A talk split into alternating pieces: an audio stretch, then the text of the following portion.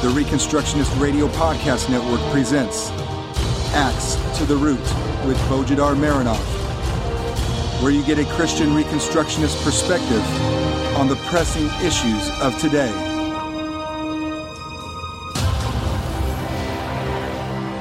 Welcome to episode 80 of Axe to the Root podcast, part of the War Room Productions. I'm Bo Marinov, and for the next 30 minutes, we will examine a modern cult so prevalent in our society that even professed Christians fall for it and worship at its altar. It is a cult that follows straight from the idolatry which I described in the previous episode of Axe to the Root, titled Fear as a Motivator. Fear is the religion of many Americans today and of many churchgoers, and it is a religion actively promoted by the government and from the pulpits. And this religion of fear leads to the cult I will describe below. And since I said in that aforementioned episode that we as Christians should reject the religion of fear, the conclusion is that we should reject the cult that follows from it as well. But I shouldn't get ahead of my own topic.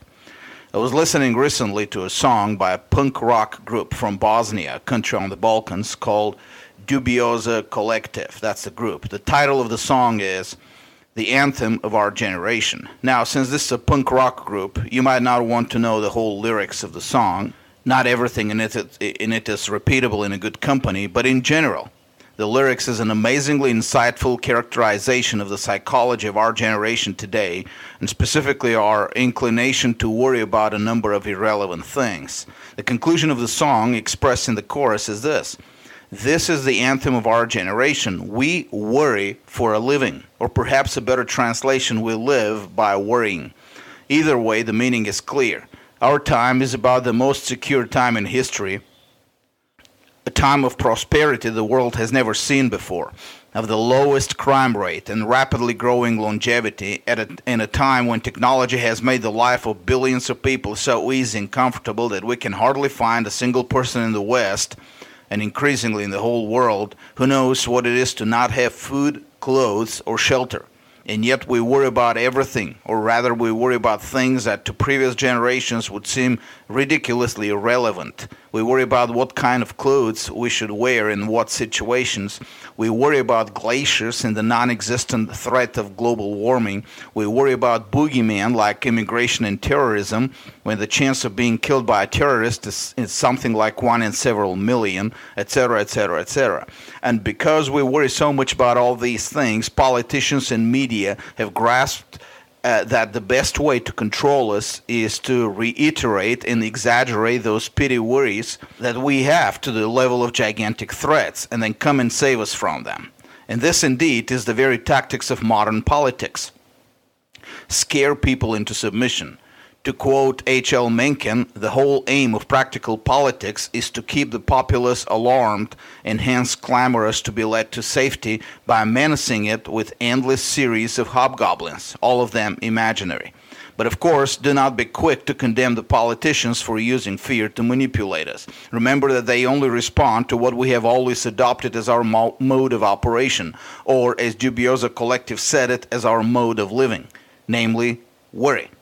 When we as individuals are given over to constant worry, then don't expect politicians to use anything else to control us but magnify those worries into full scale fear campaigns. So, what do politicians offer to solve our problems then? Safety. Obviously, for you to put them in power and keep them in power and close your eyes for their immorality and corruption and taxes and violations of your liberties, they need to promise you something to soothe your worries. What's that something? Safety from the hobgoblins that keep you worried at night. Once you're offered that safety, you would be willing to close your eyes for everything else, right? Thus, the cult of safety has become the largest and most cherished cult in our day, a cult that is deliberately supported by government action and by the media narratives. What is it that you want the most? Obviously, safety. What do you want the government to provide for you? Obviously, safety. What would you be willing to sacrifice for, including sacrifice your liberty? Obviously, safety. Safety is the main consideration above all, especially safety from those imaginary hobgoblins that torment our hearts every day. Safety has become our obsession today. And, no, don't blame the millennials and their safe spaces. Everyone, including the older generation and specifically modern conservatives, worship at the altar of safety, and we will see how. Let's first go to the Bible and let's see where in the Bible we see the cult of safety. Amazingly enough, the search leads us to the very beginning of the Bible to the story of Cain and Abel. Cain got jealous and killed his brother. When God confronted him for it, he remained unrepentant, so God had to declare a curse on him. Now you are cursed from the ground, which has opened its mouth to receive your brother's blood from your hand. When you cultivate the ground, it will no longer yield its strength to you. You will be a vagrant and a wanderer on the earth. Genesis 4 11 and 12. Cain's reply he complained that his punishment was too great to bear, and he ended his reply with the following complaint And whoever finds me will kill me. Now pay attention to what actually happened. The man had just murdered his own brother. He was just confronted by God Himself about it. Did God execute him right away as He should have done under His law and promise? No, He gave him more life, even if that life was cursed. Cain's eternal judgment was at stake. God just gave him more time to consider his sin and repent.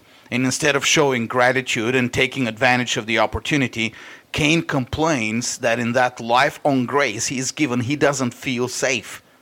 Dude, seriously, as modern kids would say. Justice and righteousness mean nothing to him. The man can't see beyond his ego even in his obedience, disobedience to God, and even in being unrepentant for the most heinous sin a man can commit. He cares about his own comfort of feeling safe from the people around him. Here we see the first instance in the Bible of the cult of safety. It is such a clear example uh, of the cult that we can derive the definition of that cult from it. The cult of safety is a commitment to being free of any real or imaginary danger over and against a commitment to righteousness and justice. Now, let me repeat that last part so that you don't miss it.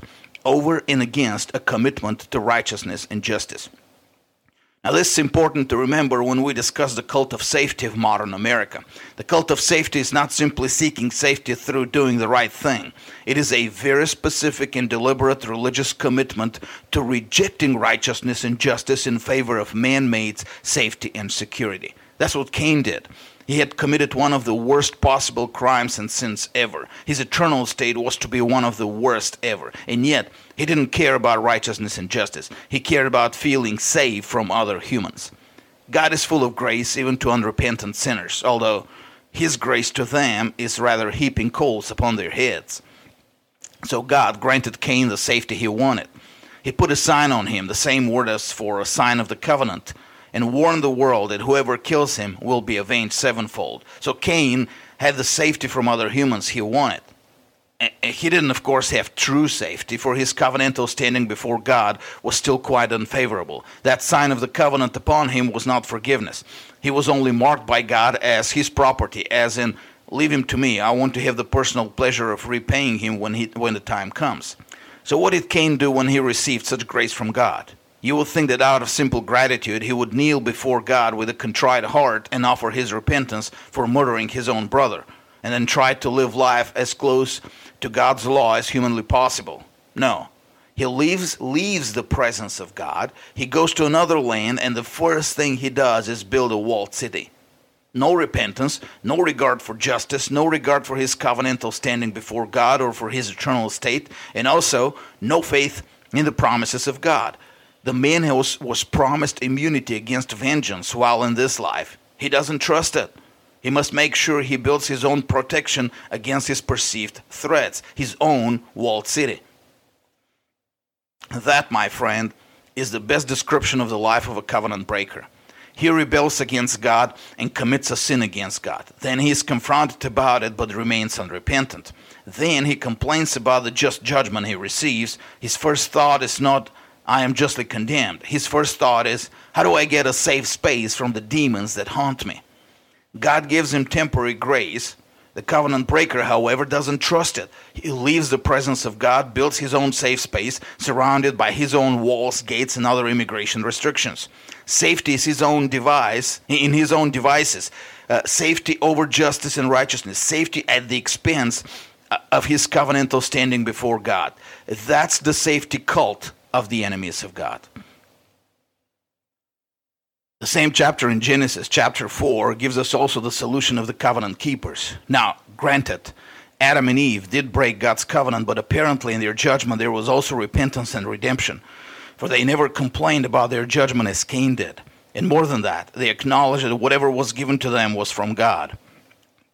In verse 25, Eve said, God has appointed me another offspring in, the, in place of Abel, for Cain killed him. Did you get that? Cain was not their offspring anymore. He was a covenant breaker. But he was still on the earth, except that he started his own line, and it was now separate from Adam and Eve, who did not acknowledge him as their offspring. Cain felt threatened by Adam and Eve and their offspring, but in reality, he was the dangerous one, the murderer. Adam and Eve should have felt threatened by him. They should have taken their own measures to assure safety. Did they? Yes. But in contrast to Cain, who demanded a special sign of protection and then went out and built his own city outside the presence of, of the Lord, the story of Adam and Eve in the chapter ends with Then they began to call upon the name of the Lord. Our translations say, Then man began to call upon the name of the Lord, but the word man is not in the original Hebrew text. The sentence is not about all men everywhere, including Cain's family. This sentence applies to Adam and Eve in the context of the previous passage, and it is a clear counterpoint to Cain's measures to assure his own safety. Covenant breakers build walled cities, covenant keepers call upon the name of the Lord. This antithesis is quite important in the Bible, given that we see it being developed further and further. The cult of safety did not stop with Cain, it evolves to much worse and more monstrous applications. Just a few verses after Cain's walled city is mentioned, one of his descendants, Lamech, brags to his two wives about killing a boy for striking him. And then Lamech issues a warning to the world if Cain is avenged sevenfold, then Lamech seventy sevenfold. Of course, the sentiment here is much more complex and it's a desire for power. But notice that at the bottom of it, there is a reaction against possible danger that Lamech expects from other people. Safety, which for Cain was simply a complaint, has evolved to a paranoid obsession with Lamech, and he is now willing to commit murder in the name of his own safety. None of this, of course, created any real safety for Cain, Lamech, or their prosperity, or their posterity. Sorry. They all died in the flood, and, and Cain's city, named after his son, is no more. Only a remnant survived of the posterity of those who called upon the name of the Lord, and the safety of that remnant was not in what they built, but in the grace of God. But their own posterity didn't learn the lesson. They continued leaving the presence of the Lord and building their own means of safety. In chapter 10 of Genesis, Nimrod became a mighty one on the earth, and guess what he did? That's right, he started building walled cities. Why would a mighty one in the world of non mighty people need walled cities? That's right, because he's afraid and he wants a safe space from all these other people. Once you abandon God, no matter how mighty you are, you're constantly in fear of other people. That's why Deuteronomy 28 65 through 67 makes it clear that one of the curses for those who have apostatized from God is constant dread and trembling of heart. And more power doesn't solve that problem. Even the mightiest ones, when they have abandoned God, are paralyzed by fear day, day and night, and they continue building walled cities in order to cast the fear away. But, but as with Cain, man made safety never works. Israel didn't learn the lesson either. From the very beginning, God made it clear that the only true safety they could find was not in walled cities or mighty armies, but in their faithfulness to God. Abram was told to leave the safety of his home city and travel through different countries and live in tents without any man made protection, and yet God preserved him. The same applied to his son and grandson. When Israel moved to Egypt under Jacob, they were protected under the mighty empire of Egypt, but only for a short time. Eventually, the safety the government on the Potomac, I, I mean uh, on the Nile, provided turned into slavery, like all safety provided by any government to give them real safety, God took them out of that man provided safety slavery and threw them in the wilderness, in the open, where all kinds of dangers lurked, and where roving bands of Amalekites, the most savage tribesmen of the time, could attack them at any time. Numbers 1329 and 1445. And yet, they were much safer in the wilderness under God than they were in Egypt under Pharaoh and they were only in danger when they abandoned God, not, with, not when they didn't build fortifications on, or didn't have a mighty army. And yet, once in the promised land, they abandoned God again. In the history of Israel from Joshua to Solomon is an example how the nation was sliding further and further away from God and while sliding away from God it was given over to worry about its safety and to building up armies. The law of God forbade the king from amassing horses and chariots, that is, weapons of war. It also forbade the king from taking many wives, which at the time meant many foreign alliances. The safety and security of the Hebrew nation was to be in the hands of God, not in the hands of the king. The king was charged only with justice, not with safety and security. He was supposed to judge the nation. And that's why when Solomon prayed to God, God was pleased because Solomon did not ask for the lives of his enemies, but prayed for discernment to judge. Apparently, in God's eyes, the civil government's role is not to provide safety, but to provide justice. Safety is God's prerogative. God even gave them an example with himself and his own sanctuary. For many years, while Israel was still in the midst of her enemies, God still dwelt in a tent to use his own expression in 2 Samuel 7 6. That tent was in Shiloh, and since Shiloh was not a big city, the tabernacle was certainly outside the walls, in the open. God didn't feel unsafe for his Ark of the Covenant, even in the presence of his enemies, and neither should his covenant people if they remained faithful. But Israel did not remain faithful. Even in the time of the judges, some judges started amassing donkeys and then horses. By the time of Solomon, Israel had become a truly apostate state in its view of, sla- of safety and security. Solomon may have been sincere in his desire to acquire discernment how to judge, but his heart was not, was not perfectly pure before God. For as soon as he established himself in power, he started acquiring wives and started building a professional army.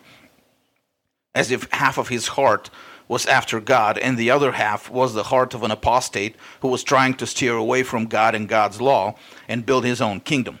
Just like Nimrod and the other pagan kings, Solomon undertook to build an empire. In the process of building, he focused on securing that empire with man made safety policies. It's noteworthy that throughout the history of Israel, God never told them to build new walls.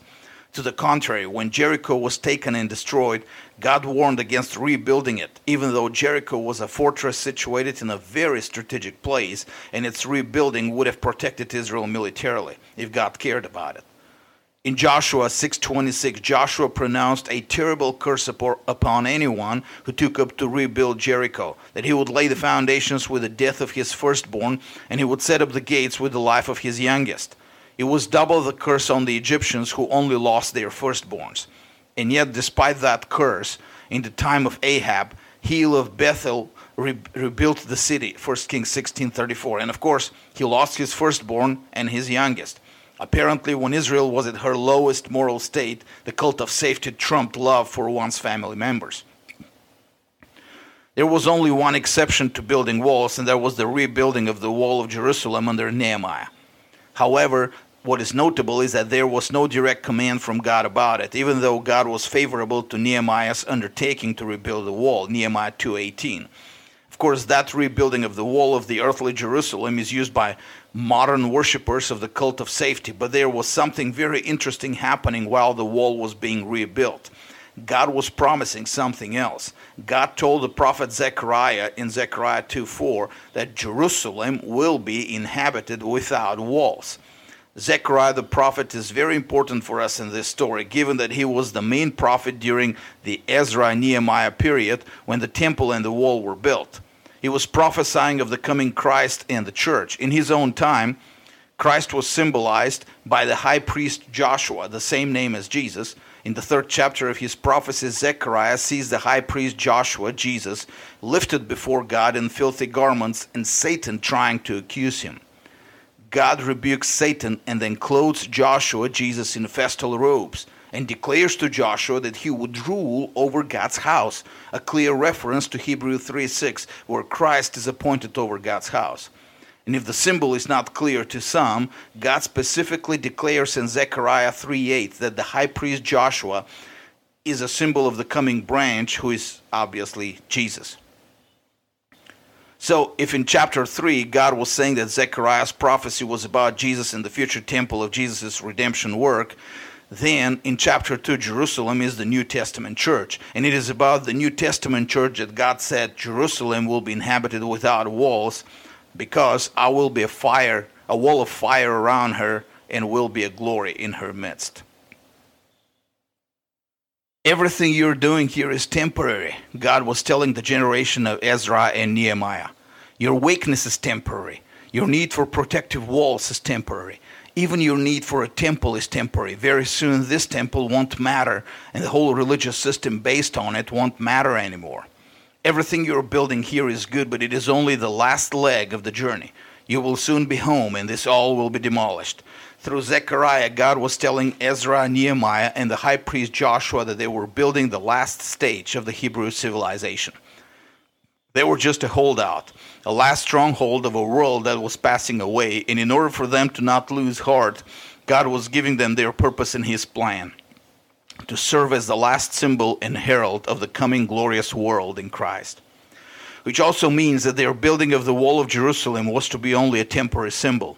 And just like Joshua the high priest was to be only a symbol of the coming great high priest, Jesus, so, so also the wall around Jerusalem they were building was to be only a symbol of God's wall of protection around God's people in the new world. In the new world, there would be no more earthly high priests, no more earthly temples, no more earthly man made walls. God would be all in all. There was another manifestation of the cult of safety in the ancient world that we're seldom aware of, namely occultism. Now, most of us are conditioned to assume that pagan religions are basically the same as the Christian faith, it's just the gods they believe in are different. But such is not the case. The nature of those religions is completely different, the motivation of their adherents is completely different. The Christian religion is a religion, first and foremost, of gratitude to God. His worshippers approach Him not as someone who needs their service uh, or supplications, but as someone who they need to be complete as human beings, and especially as spiritual beings. They can't even define themselves without Him, so their worship is an act of complete surrender in gratitude and joy. In comparison, in the pagan worldview, human beings can be completely independent and complete apart from their gods. But realistically, they are forced to live in a world of unpredictable and mischievous spiritual beings and forces who need to be placated, enlisted as allies, or spiritually controlled so that they don't do harm to humans. Or perhaps they should do harm to the right humans. In such a setting, the life of man becomes a constant struggle for safety against those spiritual beings and forces, a struggle he is supposed to wage every day and every minute of the day using special knowledge of rituals and incantations that give him special powers over the spiritual realm. The average ancient Egyptian lived his life navigating through innumerable such dangers using spells and incantations. He had a spell for waking early in the morning and another one for going to bed at night. He had to avoid stepping on the threshold of another person's house or crossing paths with a cat. He had an incantation for starting a journey to bind the evil spirits on the road, and another one for coming back home to prevent evil spirits that may have been following him from entering his house. Things were not different in Greece and Rome. In his study the ancient city, which I have mentioned many times in this podcast, and it is time for you to find it and read it, Fustel de Coulanges shows that the veneration of the ancestors that marked the classical pagan religions was motivated by fear. The spirits of the ancestors were believed to live in the boundaries of their property. They were believed to be rather malicious and vindictive towards their posterity. Thus, all the family rituals were meant as a safety mechanism to either placate them or neutralize them. The same applied to all the superstitions that were supposed to keep the mischievous house spirits, the Roman manes, patres, and lares, at bay. In fact, every pagan culture believed in such house spirits, and every single culture had its own safety rules and rituals to prevent mischief from them. From avoiding certain actions like whistling in the house to full fledged religious annual rituals to cast those spirits out, like the Kukeri, Kalogeros, or Capra annual festivals in the Balkans and in Italy. Amazingly, many of these occult superstitions have remained to this very day, even in cultures that have been otherwise deeply affected by Christianity. The story of the cult of safety in the antiquity is very long, but we will have to cut it short for our purposes and move on with our topic. What is important to remember is that for paganism, the world is fraught with danger, and therefore, all religious and liturgical activity is meant to be a safety mechanism against those dangers. The cult of safety in the ancient world was both religious and political. It viewed as possible danger both the strangers and the spiritual beings believed to inhabit the world. In fact, many ancient languages had similar words for foreigner and evil spirit. For example, in Cantonese, Gui Lo literally means uh, meaning ghost man used to be the common term for foreigner. In the context of all this, the cross dealt a severe blow to the cult of safety. The Roman Empire was able to conquer the known world using the cult of safety and manipulating the conquered peoples. On one hand, it offered a political and religious salvation from the perceived dangers of the world. On the other hand, it threatened death for disobedience. It's for your safety, you know, the mantra of modern American cops. But the new religion that came out of Palestine produced a new breed of people, men and women, and even children who didn't care about their own safety. They wouldn't be moved even if they were threatened with torture and death. The doctrine of resurrection from the dead was known to produce such results, and that's why it was especially distasteful to the Greeks because it created people who wouldn't obey the rulers. Rome was able to hound gigantic mobs on the Christians by appealing to the safety of the state and the people, a constant refrain in all edicts against Christianity. But it was never able to scare Christians themselves into submission by appealing to their own safety. A culture where every move of every individual and of every institution was to secure them against real or imaginary dangers suddenly met a culture where both individuals and groups despised safety for a greater purpose. The new culture, thus, was devastating to the old one. It destroyed the very foundation upon which the old culture based its social order. From being despised, Christians grew to be respected for their courage in the face of danger. A number of early church fathers mentioned the fact that in many places persecutions died out not because pagans ran out of Christians to persecute, but because they developed respect for and even superstitious fear of those seemingly feeble men and women and children who wouldn't do anything to gain more safety. In fact, the church even went into offensive from the very beginning. A few years ago, I pointed out in an article that by the standards of the time, Paul's discussion on the role of civil government in Romans 13 was not, as many today imagine, a concession to the authority of the Roman state. To the contrary, it was an ideological attack on every single tenet of the Roman political theory. And it didn't stop with Paul. Christian apologists continued assaulting both the political theory of Rome and the pagan religious doctrine that supported it. Tertullian, the most charismatic, in all meanings of the word, of the early church writers, literally mocked the pagans for their religion and superstitions, all in the middle of ongoing persecutions.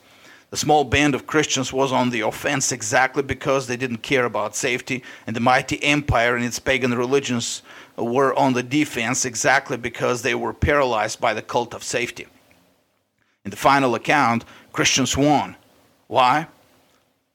Because they didn't love their lives unto death. There's no other way to victory. The subsequent history of the church proved that truth abundantly.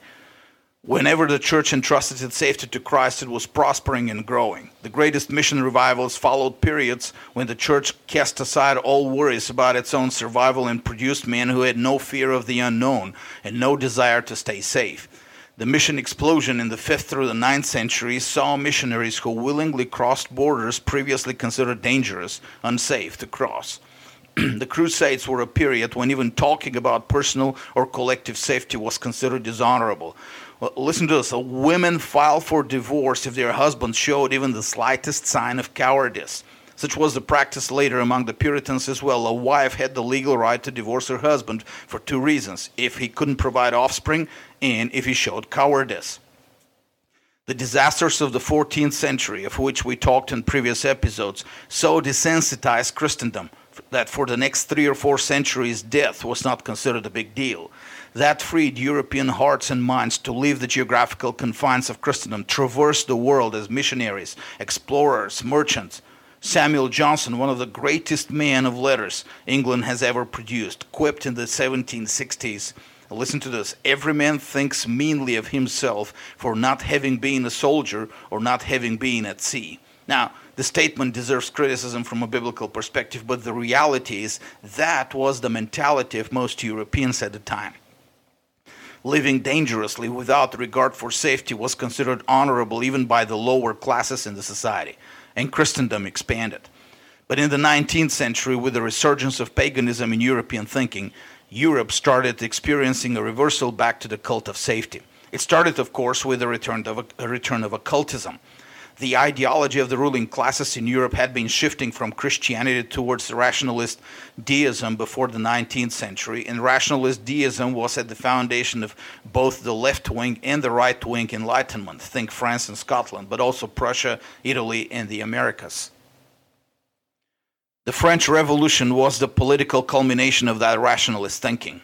It was, once it was over, the European elite turned to other anti Christian philosophies. Some turned to crass materialism like Feuerbach, or rationalist idealism like Hegel, but the majority of the aristocracy turned to pagan occultism and mysticism. A lot of it came from India, China, and Japan, with uh, the government officials who served the colonial powers in those areas. In Germany and Scandinavia, and partly in England as well, much of it came from the Romanticist movement, which exalted the ancient ways and traditions. It laid the foundation for later racist and nationalist movements in Europe and was the direct ideological reason for the two world wars.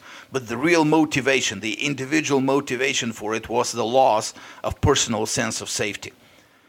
Christianity was not accepted as a valid worldview anymore, so the sense of personal insecurity in a world that was unknown and unknowable was growing, and people resorted to the old remedies, trying to control the unknown world through occult means magical protection or spiritual protection became popular words in Europe and the buzzword for a number of successful marketing campaigns.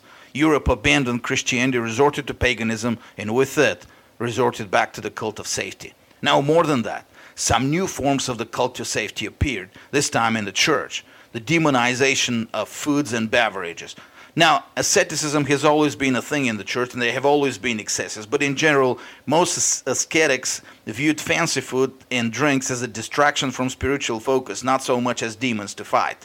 In Egypt, monks refrained from meat but did not consider meat sinful per se. In Europe, monasteries actually preserved agriculture during the dark ages of the 5th through the 9th centuries and as a result, the fanciest foods and beverages could be found in the monasteries themselves. But in the 19th century, a number of Protestant denominations and quasi Protestant sects deviated into some serious paranoia about foods and drinks. It was not your regular fasting type restriction recommended temperance. It was a wholesale demonization of certain foods and beverages as detrimental to one's spiritual health. It was in the 19th century that Baptists started the transformation from the cigar smoking, wine drinking Charles Spurgeon and the bourbon maker Elijah Craig to the modern teetotaling Baptists. Over the course of one generation, alcohol was gradually seen more and more as a substance to be avoided at all cost because it was dangerous. Similar obsessions with foods and beverages took over the Seventh day Adventists, the Jehovah's Witnesses, and a number of other sects. Obsession with the dangers of alcohol and tobacco was strongest, however, among the liberal elites in the large cities on the U- U.S. East Coast, especially among the Universalist and Unitarian churches. It was those churches that led the crusade that uh, uh, ultimately ended in the prohibition. In England at the time, a similar crusade was rising against opium and other narcotics. Even though the addiction rate was negligible compared to alcohol addiction levels of a century prior, different groups made gigantic efforts to make it as if all of England was going down the drain because of the Chinese opium dens in London. By the middle of the century, the prohibition in the United States was over, but the spirit of the cult of safety simply transferred over to the new hobgoblin, the narcotics. In the 1960s, the US government started its most expensive and least successful war ever, the war on drugs, which continues to this very day. The cult of safety took positions in the government policy of the times as well. It is commonly accepted today that the historical source of the modern welfare state is Marxist socialism, but, but that's not true. The origins of the welfare state are actually quite conservative and anti socialist. In France, it was Emperor Napoleon III and his pamphlet on the extinction of poverty that laid the foundation for the welfare state in France. In Germany, the Prussian state developed a government safety net for its citizens, from government provided education to government provided jobs to government provided pension system and healthcare system. The Scandinavian countries adopted the same policy as early as the 1890s. Austria Hungary adopted pension systems and a healthcare system for a significant part of its urban population in the 1870s. Even England, traditionally resistant to any such egalitarian measures, eventually started surrendering, and in the second half of the 19th century, different government welfare measures were introduced, including government schools and a government retirement system. All of this was, of course, with the purpose to provide safety for the general population, a safety which later will turn into slavery, as it was in the days of Israel in Egypt. At the time, however, almost no thinker opposed it. The only significant voice that did it on principled grounds was Frederick Bastiat in France. He pointed to the encroachment of liberty that such safety was bringing in its wake. There were other voices like Herbert Spencer in England, but Spencer opposed the cult of safety based on the bizarre theory of social Darwinism, namely that the unfit must be left to die so that the fittest survive. This was one of the earliest applications of Darwin's theory to the social realm. The masses of people loved their safety and did not understand the real loss for the society and for themselves that it was bringing. It was in that period that an institution was established in the West, one that had never existed in Christendom the police.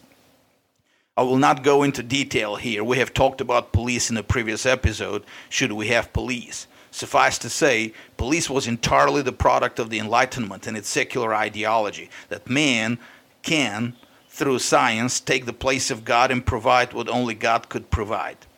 And what police was meant to provide against, again, was safety and security. Safety became an obsession for the totalitarian ideologies of the 20th century. Nazism, the second most destructive ideology of the 20th century, was a clear representation of the cult of safety. As a few historians of Nazi Germany have pointed out, in the 1920s and the 1930s, the common perception in post war Germany was that the rest of the world was determined to destroy Germany and the Germans. What Hitler promised and what shot him up to power was not world domination, but that he would protect Germans from the dangerous dark powers who surrounded Germany. He was offering Germany safety from the demons of anti German conspiracy. The official propaganda language was full of phrases that presented Germany as heroically fi- fighting for its survival against the world. Communism was no different. Again, there were the dark capitalist forces out there, and here we were, the heroic communist nations pushing against evil. Even the gulags were officially established with the purpose of defending the socialist order. The communist secret police was labeled as safety or security in all Eastern European nations. KGB in the Soviet Union, Committee for State Security, Stasi in Germany, State Security, Securitate in Romania. This paranoia of always being menaced by foreign hobgoblins remains such an integral part of the Russian mindset, and even today, that Putin's government government sells its foreign wars against smaller countries as defense against aggression. No kidding. To see how prevalent the cult of safety has become in the United States for the last one century, one has to read and compare two inaugural addresses separated by 100 years that of Theodore Roosevelt in 1905 and that of George W. Bush in 2005.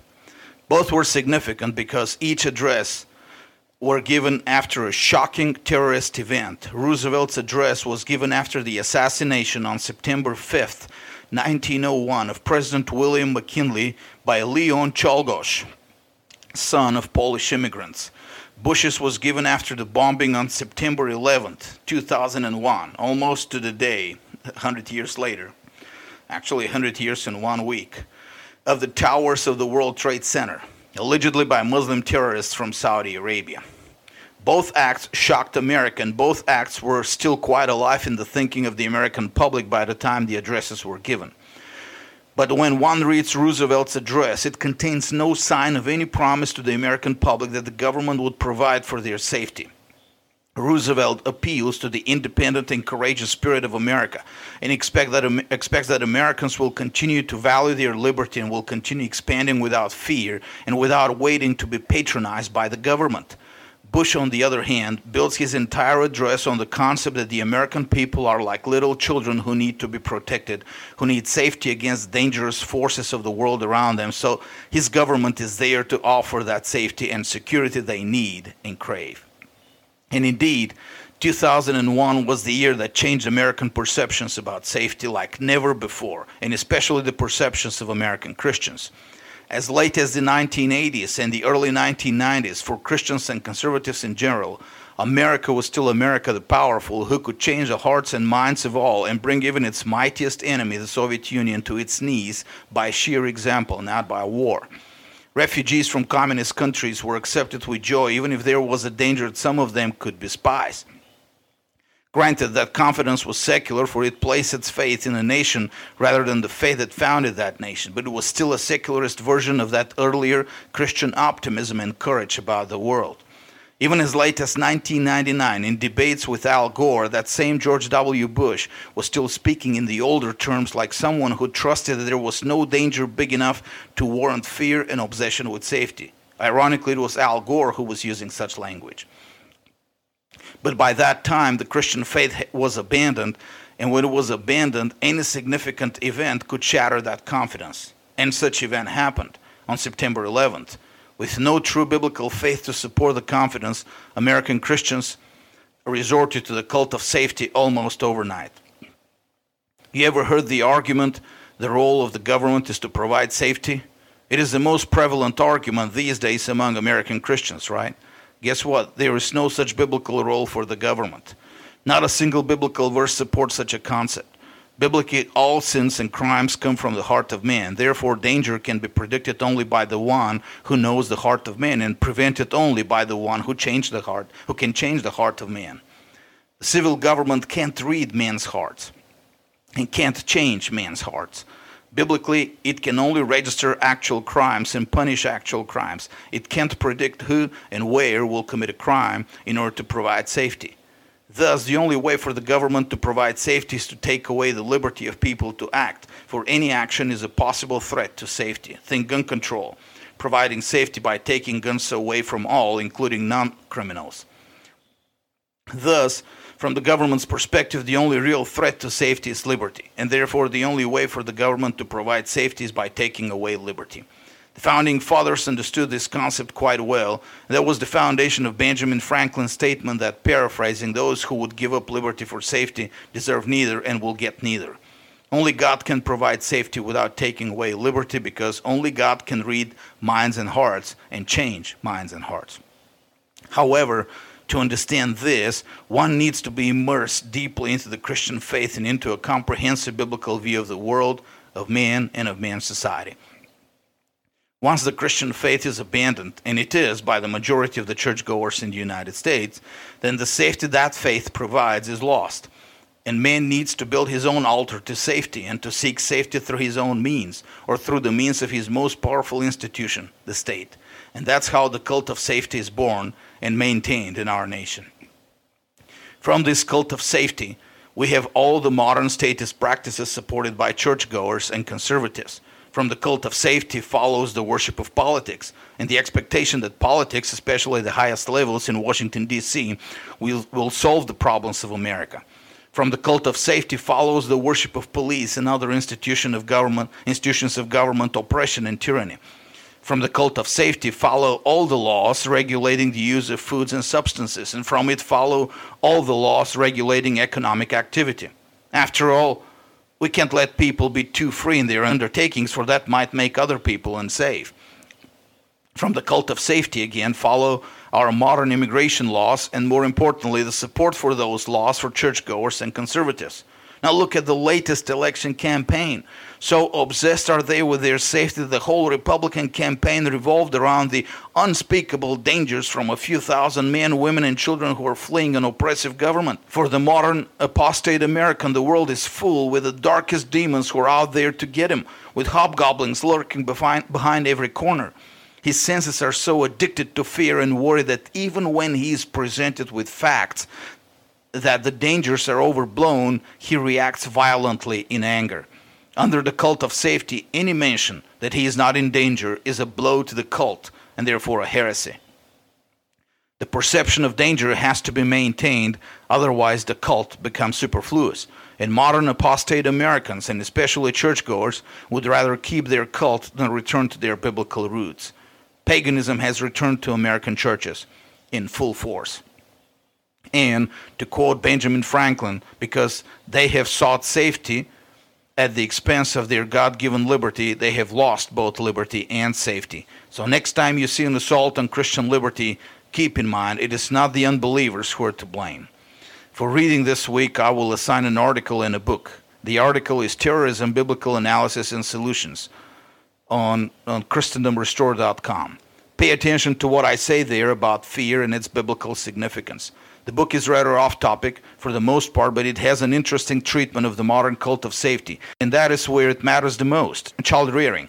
For child rearing is where the cult is first being incultured into, the, into our minds. Life Without Lawyers Liberating Americans from Too Much Law by Philip Howard. Pay attention to the connections he makes between the cult of safety and the modern legal and political system.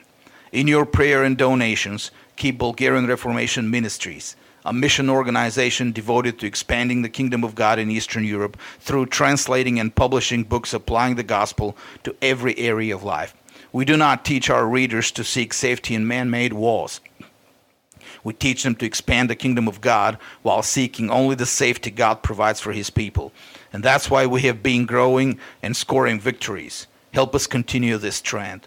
Visit BulgarianReformation.com, subscribe to the newsletter, and donate. And God bless you all. This was a Reconstructionist Radio War Room production.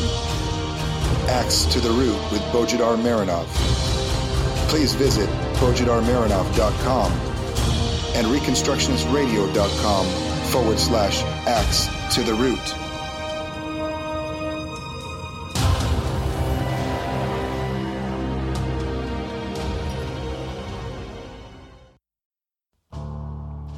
The Reconstructionist Radio Podcast Network brings to you a complete lineup of podcasts where you will hear practical and tactical theology. Our desire is not simply that you consume our shows, but that you also live out your faith in every area of life. We can talk all day long about these things, but if we fail to put them into practice, then we fail as ambassadors of Jesus Christ our King. Subscribe now to your favorite Reconstructionist Radio Podcast Network shows, or you can subscribe to the Reconstructionist Radio Master Feed, where all of the content we produce, including the audiobooks and audio articles, will pop up as soon as they are available. And don't forget to visit ReconstructionistRadio.com to volunteer as a narrator or to partner with this ministry financially. May the Holy Spirit stir you into action for Christ and His kingdom